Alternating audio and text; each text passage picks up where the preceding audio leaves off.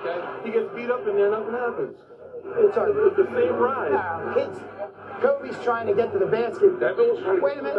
A to B, and he winds up at C. That's the same. Devin who? Oh, come on now. No, Don't I'm do that. serious. I don't even know what you're talking about. Which play you're talking about? I don't even know the one kid's name.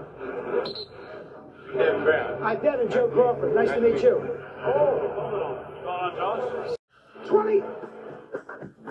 Premise of officiating at any level is to get the plays right. Hey, Steve, you didn't travel. You were out of bounds. If you're going to do this, if you're going to ref, you have to know the rules. Anybody want to go over anything at all? You just can't go and pass your state test and then put the rule book down and say, I'm done. You have to constantly stay on the rules. Lead, no problem. Trail, have to a little more active, what we talked about with the walks and things like that. The preparation before a game is very important. Talking to my partners, getting on the same page of what we're trying to accomplish that night, our mechanics, what we're doing here and there. Now, on the junior level, with a with a younger group of, of, of referees, I know you can't do that because most of you have a job or things like that. But when you get to the locker room or you get to the gym, call your partners, sit and talk to them what you're trying to accomplish in that game that night or that afternoon. You just don't walk onto the court, put your whistle on, go out and start calling plays. There's preparation to it. Beautiful. Officiating is just like anything else. You constantly are trying to look to improve. When you start refereeing at junior level, it's a building block type of thing. My first weekend of refereeing when I was a young kid, 18, 19 years old, I worked 13 games in a weekend. And it is imperative, imperative to work fifth, sixth, seventh, and eighth grade and work a million of those games because handling those situations, it's fabulous. Well, I thought I thought Mikey turned to Stanford. It's a great building block if you want to proceed uh, to work high school, to, to work college, to try to get to the NBA. But you have to have that foundation of working kids basketball.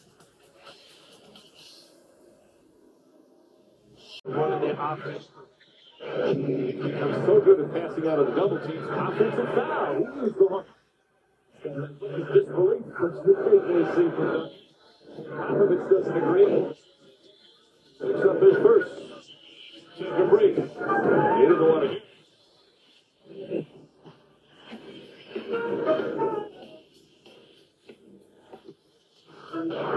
The two on the other end. Stripped foul by Ginobili. Two.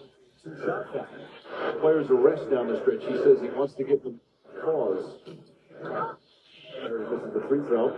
And a technical foul call. I think it's on Tim Duncan sitting on the bench. Somebody on the bench. Spurs.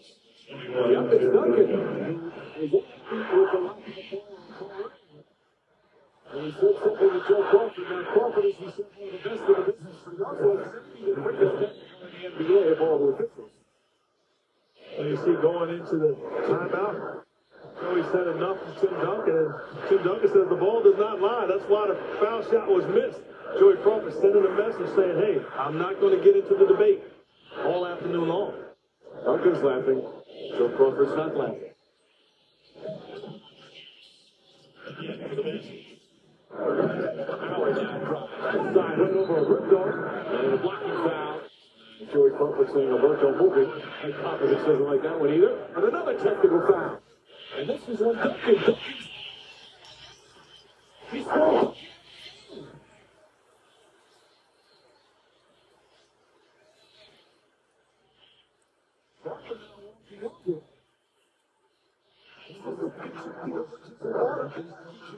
Again,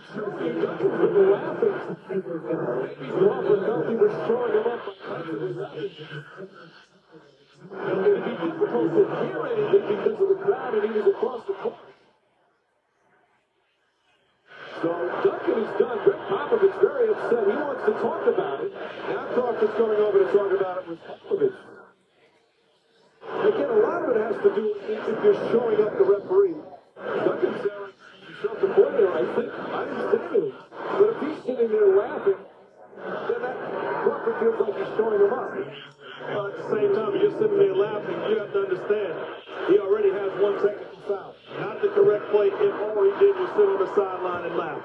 Tim Duncan means too much to his basketball team. Not saying a word sitting there. Joey Crawford cannot read body language and automatically sit with a technical foul and send Tim Duncan out. He can be laughing at anything. See, now he's Crawford made that last call, and that was Duncan laughing at the last call, the one on Oberto, and he just felt that he was showing them up. Let's go over to Michelle. Well, I talked to Tim Duncan on his way off the floor. I said, Did you say a word? And he said, No. I said, Honestly, Tim, did you say anything? No, he adamantly said. And he had some choice language for Joey Crawford as he left the floor, guys. We're this year on a hard foul. It's going to be an offensive foul. On Oberto, strong squeeze sending Howard to the floor.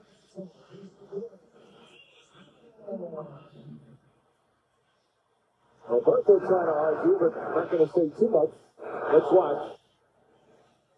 That's a tough call, boy. Howard looked like he just went flying into Oberto. Love you, Oberto. You're saying, hey, I'm setting screens and I'm the one taking a beating and the call is made against me. That's just a solid screen. Howard does a job trying to fight through the screen. No question about it. That's a foul on Howard. Now, Oberto, when the contact is made, you know, extends his arms, which is what Sean Corbin called, but Howard initiated that contact, almost forced him to do that. Well, he's really trying to protect himself in that situation, seeing how it come full steam ahead. Certainly the call should have been on Howard. Now, again, we got to remember, this is Weirdest ejections in NBA history. Usually, when an NBA player gets ejected, he deserved it. But these ejections are just weird. In 2007, Tim Duncan was just sitting on the bench minding his own business. But he would say something ref Joey Crawford did not like, and Crawford would immediately tee him up. Duncan would end up laughing about the technical foul, and Crawford did not like this at all.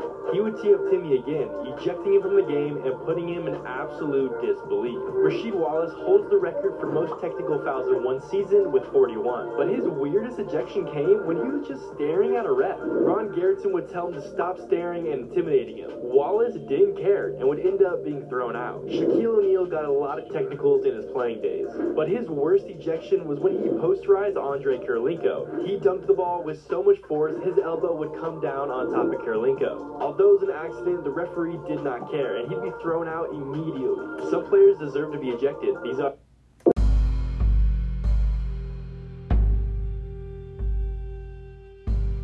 Yeah, yeah. Namaste. Star family. Peace, love, light to all, and shine bright. Open your third eye. Have clear sight. We object to the ejections.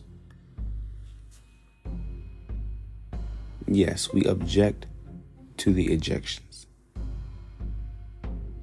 Why is that? Because even while we do what we are supposed to, walking in faith, and not blinded by the veil of ignorance, we still get persecuted and vindicated by those who hate on the chosen ones. We will not be held in contempt by those who weren't even courageous enough to follow their own dreams. We are committed to constant excellence, cosmically. It is our divine honor to do the best we can and be the best we can be at all times. Living divine, being divine, having discipline, choosing for a better tomorrow versus regretting yesterday. The euphoric in the moment, living for present, because the present itself is God's gift. Ashe.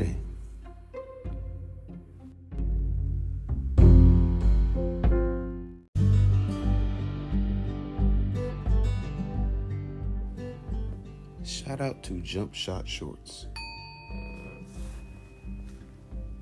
Shout out to the NBA. And highlighting Joey Crawford versus NBA players makes much sense. Because Crawford didn't have the potential to compete professionally in the athletic world. Crawford himself was never a basketball player. Now, experience versus indoctrination are two completely different fields. He himself even exclaimed, as a referee, learning from the book isn't just enough. Well, being a player, as well as a coach, as well as a referee, could give you full scale understanding of the game itself. Not just being a referee and a dictator, because you are in a position of power and can play decision maker, if not gatekeeper. In some instances, the referee Joe Crawford put professional athletes in situations where they physically had to defend themselves against Joe Crawford bending the rules to his favor. Which could be considered uncommendable. Those who know the game call it like it is and even amongst his own compatriots, yes, they said that was clearly a foul on the other player because Joe Crawford turned an NBA arena into a WrestleMania with negative intent. Passive aggressiveness, passive assertiveness, same tactics that police officers use as chaos agents in today's society. Very vindictive, antagonistic, instagatory. Professional athletes don't need extra conflict, especially amongst those who aren't athletes themselves. It was evident that Joe Crawford, the referee, under the height of five foot nine, was immensely jealous of a six foot eleven Hall of Famer, Tim Duncan. Thank you.